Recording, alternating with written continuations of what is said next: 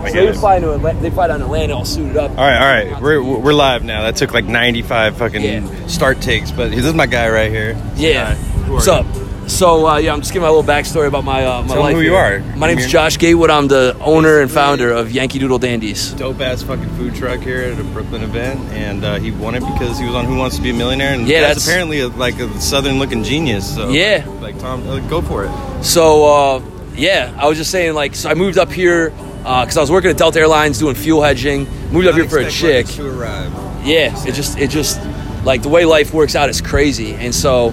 Uh, I thought I was going to work for Goldman Sachs. The job didn't pan out, and I ended up like working at a boiler room on 14 Wall Street, and it was like uh, Wolf of Wall Street. You know what I'm saying? Like the How guy. old were you? I'm 33. How old were you? I was like 27. So I get up here, and like the guy I'm working for was wearing like suspenders, smoking cigars, referring to himself as the big swinging dick of Wall Street. And I was like, holy shit, I got to do anything with my life other than this. And they were doing like pump and dump schemes. So they were like raising capital. Why, and did, why were they attracted to you? they, they were attracted to anyone that had a pulse there. It was all bullshit. They were taking like street kids and like making these promises. Yeah, of yeah, like you're to be wealthy work on Wall Street. It was all right. bullshit. what and so I saw right through it and I was like, what can I do with my life other than this? So I went to school down in Tennessee and when I was in school down there, I, I ate at one of these restaurants. I was like, yo, why is there nothing like this where I'm from? And so I'd always kept that in the back of my mind. And I was slowly going broke living in New York without any real income. And I ended up working at a fucking cowboy store selling hats and boots to like But you tourists. always had something. And what brought In you the- to millionaire? How'd you get? So I kept applying to Who Wants to Be a Millionaire because like I was like, yo, I'm broke, I need money, and I always had this idea for Who Wants to Be a, uh, for Yankee Doodle Dandies. And when I was in the boiler room, I was you know with all these other kids that were like you know a lot of them were from like Staten Island and Queens. Wants to Be a Millionaire? Yeah, of course, Okay. everyone in America so, watched it. so what happened? They finally accepted. So I kept auditioning and I kept going back and I would take these long subway rides back to Queens, you know, sitting there like with my head back on the subway, like, oh my God, I just like want anything to change my life. And I kept going back and I kept saying no. I kept going back and I kept saying no. Well, the fourth time I went, they finally called my number because when you walk in, they give you this like envelope with your number on it. And they Like, finally, ready for that. they finally called my number Yeah. and I was like, all right, let's go. So they then they put you on camera right away and they're like, they want to know what makes you unique. Because I, I spoke with a guy when I was there. He's like, yeah, I got to this part. No, Okay. completely. I, I got my picture over there.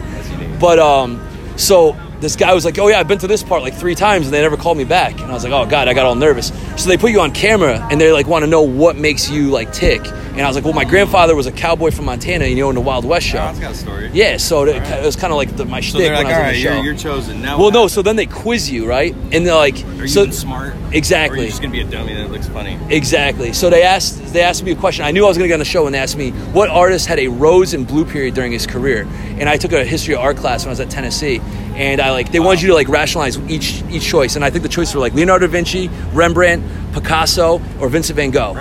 And so like I, I rationalized who I thought it would be, and I eventually like said it was Van Gogh. And they're like, "How sure are you?" And I, I was broke at the time. I had about like 300 400 dollars, and they're like, "How sure are you?" I was like, "I'll put five bucks on it right now."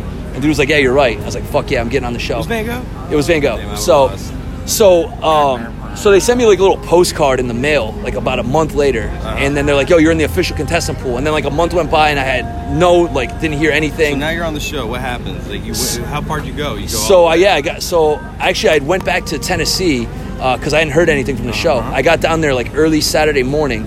The Monday I got a phone call. Like I'm, I moved in my sister's house who was doing her she was doing her MBA UT, and they're like, "Yo, this is Taylor from Millionaire. You're on the show on Thursday." I was like, "Oh shit, I just left New York." She's like, "I don't give a shit. Get up to New York." So I threw some shit in a backpack and took a mega bus from Knoxville, Tennessee, up to New York You should. and I and I stayed in a hotel. And I the next day I was on the show, and so like when they got me on the show, they're like, "What are you gonna do when you win the million dollars?" I was like, "I'm gonna start Yankee Doodle Dandies," and I was nervous as fuck. And if you watch my That's where we're at right now. yeah, we're at Yankee Doodle Dandies right now. So uh, when I started the sh- when I started the show, I was so nervous, and uh, good logo too. yeah, man. So yeah, it, uh, yeah, it's it's, it's come a long man. way. This is a cool dude, man. I just ran into him, split second. It's a podcast. Here Yeah, man. Positive vibes. it. Bro, that's inspiring, man. Yeah, What- man. What you tell them your uh, where they can find you? Yeah, you can find me on Twitter, Facebook, uh, Instagram at USA Food Truck. We're again Yankee Doodle Dandies. We got the best chicken tenders you'll ever eat. How is this? Any good? Phenomenal. Yeah. Phenomenal is what he said. Thanks for listening to my life story. yeah, I hope I didn't I'm babble too much. Vegan, but you know, there's too much cream. There's cream in this. I can't do it. Yeah, well, sorry, I'm man. veggie, but it's all good. Shout out. I shout- can I can order vegan chicken tenders. Like if we do a catering job, we can get them. Like yeah. What about like- the plantless burgers? Have Yeah, yeah, we can we can do that, but there's just not enough demand for like I demand at it. my at my at my truck. You know what I'm saying? Like Well, let's see. Comment back on here, and I'll pass it on to the, the man, the myth, the legend, and see if he, uh, the manifester, if he wants to fucking put it on the menu. And lastly, if you could ask the audience a question or give them a statement, what would you tell them? the statement would be life is always going to throw punches at you. It's how you punch back and keep going forward just like what rocky said man. It's the absolute truth. Because like when you hit those low points in your life you start doubting yourself and you're like yo and, and, the, and the low is so low. But you if you keep punching back eventually you connect one. And like and you you get hit when you're throwing them but you keep throwing punches and that's it man. like yeah so and, and like and like you feel like you're screwed and you don't know what you're going to do with your life and then it all comes together. It's like if you're hitting a low point in your life right now you can change it by just like keep going forward and like keep taking chances. 100%. so What don't do- give up. What, what does 365 mean to you?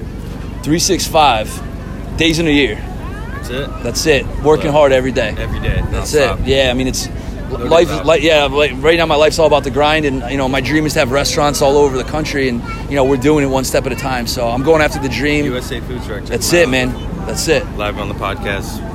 Don't do that. sorry if i babble too much i don't do that What are you talking about? That was fire as fuck. Oh, okay, we're out.